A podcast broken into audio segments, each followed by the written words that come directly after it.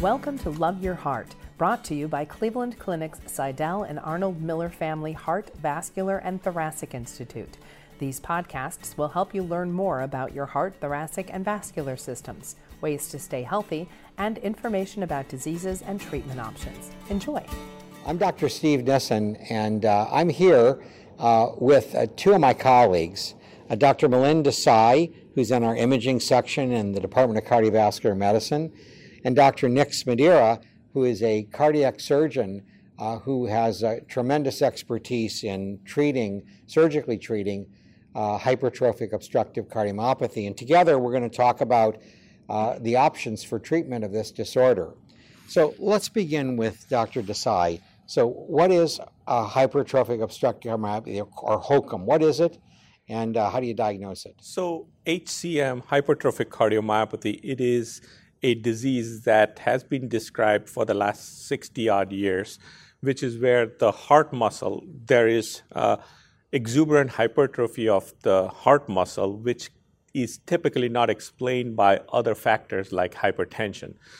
Uh, a fascinating aspect of this is that it results in almost 70% of patients, it results in obstruction to the flow of blood, which is dynamic, meaning the meaning of dynamic, it's not a fixed obstruction. It can, there, there will be times when there is no obstruction to the flow of blood, but then there's other times when uh, there's significant obstruction to the flow of blood uh, due to a phenomenon called systolic anterior motion of the mitral valve, or SAM wherein the mitral leaflet is dragged into the outflow tract, causing obstruction of the flow of blood. So it is also commonly seen in fairly young patients, uh, but we have recognized that it can be prevalent in the full spec- age spectrum. And, and, a familial predisposition. And there is a familial predisposition in an autosomal dominant mode. The rate of uh, the rate with which we see it in the community is about it's thought has long been thought to be about one in 500 prevalence uh, but recent data is emerging where it says the prevalence could be as high as 1 in 200 uh, in these patients. So, so, it's pretty common. It is pretty common. Yeah. It is very common. So how do patients present? So uh, patients uh, often are very are asymptomatic. They don't know. You may pick it up on an abnormal electrocardiogram, which uh, it could be dramatically abnormal. The symptomatic patients uh, very often present with uh, progressive shortness of breath, uh, dizziness, uh, lightheadedness. Often uh, they present with syncope, passing out, uh, and rarely they also present with sudden cardiac death, so which is what causes a lot of angst because a lot of these patients are young. Okay, let's talk for just a moment about traditional medical treatments. Yeah. So traditionally, uh, once the diagnosis is made and once you identify that they have obstruction to the flow of blood causing a lot of their symptoms, the, sim- the first thing we do is uh, initiate lifestyle modifications. So the things that increase outflow tract obstruction, the dynamic obstruction. So, what we tell patients not to do isometric exertion or avoid dehydration, avoid excessive alcohol intake, avoid sudden changes in position. Uh, these are some of the lifestyle modifications that work well in many patients. If these don't work, or rather you need something more, then traditionally we have relied on medications that slow the contractility of the heart or and or reduce the heart rate, sort of like beta blockers, uh, something like atenolol, metoprolol. If these drugs don't work uh, in some patients or they have side effects, then we can use certain type of drugs called calcium channel blocker, the most common being verapamil. The third line, if if these things don't work or you have maxed out on the dosages, then people have tried uh, disopyramide, which is Uh, which can also reduce the gradient and reduce the contractility. Now, an important thing that needs to be said around the medical therapy is none of these really have been tested in a randomized controlled trial. And of course, they don't change the anatomy. And they do not change the anatomy. Yeah.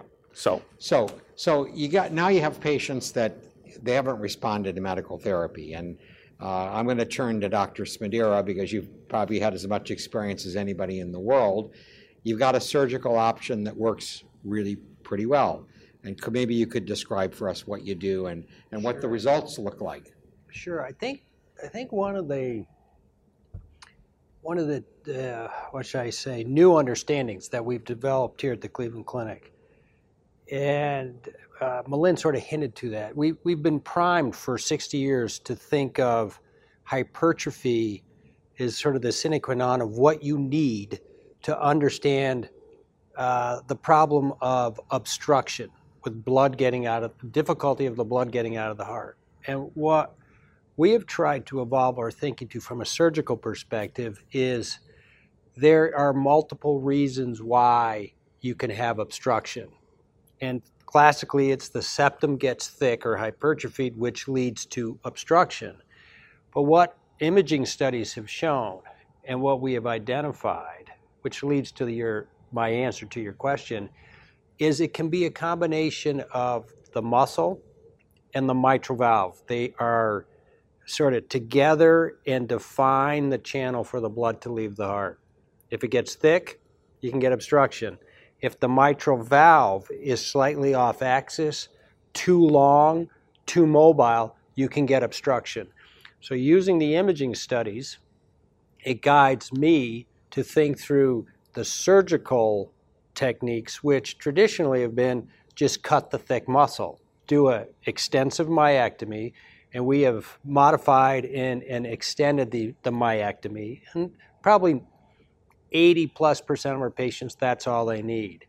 But as we became more attuned to the fact that you can have obstruction without hypertrophy, and our long standing expertise in mitral valve repairs here at the Cleveland Clinic, we've now combined resection or removal or thinning of the septum, if possible, with a number of different surgical techniques to modify the behavior of the mitral valve, which leads to us being able to expand valve saving so we can avoid valve replacement op, uh, op, operations in patients with a combination of muscle and valve generating obstruction. And how good are the results? I mean, how, do people feel better? Do, can they exercise more? How, how good is this operation? Yeah, it's it's probably one of the most rewarding operations I do. Um, patients, when we follow them out long term, uh, have a return to normal functional capacity like any other person in the U.S. that does not have obstruction, and their life expectancy is exactly the same. Uh, the mitral valve interventions seem to be quite durable. Um, I don't know if we consider them permanent, but they're they're very very successful. Our rate of needing a pacemaker in the average patient is, is 1% or less. So it's a very safe, reliable, and durable operation. But it is open heart surgery for sure. It's definitely open heart surgery. We have to go through the middle, although we are exploring in certain uh, uh, conditions doing robotic approaches, especially if they have coexisting mitral valve disease. But it is open heart surgery. You do have to go on the heart lung machine. I do have to stop your heart to work on it do um, does the muscle ever regrow? Uh, no, the best of my knowledge, uh, and what I tell every patient is once you reach a certain age, there's not a capacity to regenerate muscle. Although, as you know, we've done many, many studies here to, to, put in stem cells and all sorts of things with the idea that, uh, hopeful that they could regenerate.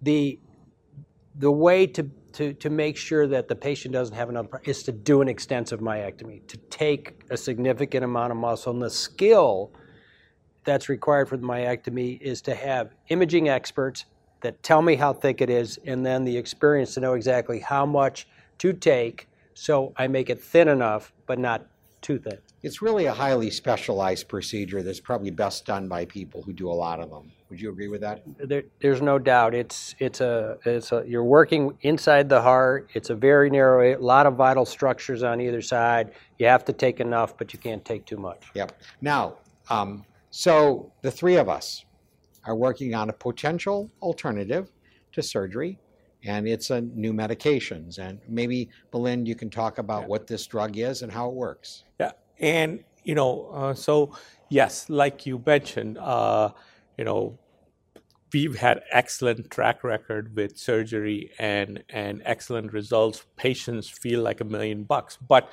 it is still open heart surgery. So you know to push the envelope of science forward i mean we we've been working with this new drug. There's a new drug out that is being currently developed mavacamten. Uh, essentially what this drug does is uh, it works at a microscopic level. Essentially, what patients have with hypertrophic cardiomyopathy is they have thick myocytes at a microscopic level and that are contracting, that are in a state of hypercontractility. Uh, there is something called the, the bridges. There are bridges in between these different myocytes, and uh, studies have shown that in, in hypertrophic cardiomyopathy, there are a lot more bridges that are moving a lot. And so there's a lot of expenditure of energy. And so it, essentially there's some chaotic movement at a high expenditure of energy and results in, in stiffness uh, or non-compliance of the heart in a, in a big picture. So it's stiff and it's hypercontractile. It's hypercontractile and it is stiff and it uses more energy. So this new drug essentially we think, uh, or studies have shown at a at a fundamental level, and now in patient-related uh, uh, study, where it reduces the contractility, it reduces the energy utilization, it reduces the functioning of those bridges that I mentioned, and it has the potential of reducing uh, or improving compliance of the of the heart. Uh, Does it affect the gradient? Yes. So an important notice, uh, an important thing that we have seen is that the, the fundamental problem of symptom cause in hypertrophic obstructive cardiomyopathy is the gradient. What it does is it has been shown to dramatically reduce the outflow tract gradients uh, in multiple uh, studies that have led up to now. And what about relieving symptoms? And there is a significant improvement in symptoms and functional capacity. Now, uh, because an obvious thought process is if it is going to reduce contractility, could it reduce your heart function overall ejection fraction? Uh, that obviously has been a concern, but it has been studied well uh, in multiple patients in multiple studies. And the concern is it does not cause significant reduction in ejection fraction in vast majority, vast, vast majority of the patients. Yet it re- results in a substantial reduction in gradient, and the patients feel better. Yeah. And so the study that uh, the two of you are going to be doing together. Um, uh, what's the design? What does it look like? So the study you are referring to, it's called the Valor HCM trial, uh, and essentially this is the the concept is a little bit innovative. It is obviously randomized controlled trial and blinded study where uh, we we hope to recruit uh, about 100 patients or so in about 15 sites all experienced HCM centers with excellent uh, septal reduction therapy programs uh, throughout the USA. And the plan is we want to blind half a group to placebo, half a group to mavacamten. Uh, these are all obstructive hypertrophic cardiomyopathy patients that are that have advanced symptoms that are maxed out on tolerated medical therapy like we talked about. So they are close to end of the road where their next option is essentially either surgery or alcohol septal ablation. And we plan to randomize them into two groups for the first 16 weeks, uh, where one group will get placebo, one group will get the, the drug, and we will reevaluate them at 16 weeks to see how they are doing. The hope or the hypothesis is that this drug, because it significantly reduces the gradient and improves uh, the dynamics, uh, the patients will feel better, and we may be able to push, uh, stave off a surgical procedure. At least in some of them. At least in some of yeah. them. And uh, so this is an interesting and innovative approach.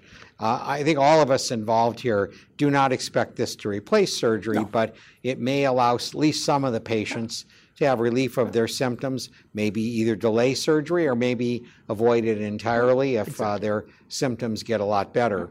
So it'll be an interesting uh, study to complete. Uh, it's about to start, and uh, uh it's great that uh, we have both a, a surgeon and a non surgeon that are experts in this disease working together, advancing medicine, and I think it's an exciting development. So thank you all for uh, watching, and, and thanks to both of you for helping everybody understand uh, what's going on, what's really new with, uh, with hypertrophic cardiomyopathy. Thank you for listening. We hope you enjoyed the podcast. We welcome your comments and feedback. Please contact us at heart at ccf.org. Like what you heard? Subscribe wherever you get your podcasts or listen at clevelandclinic.org slash love your heart podcast.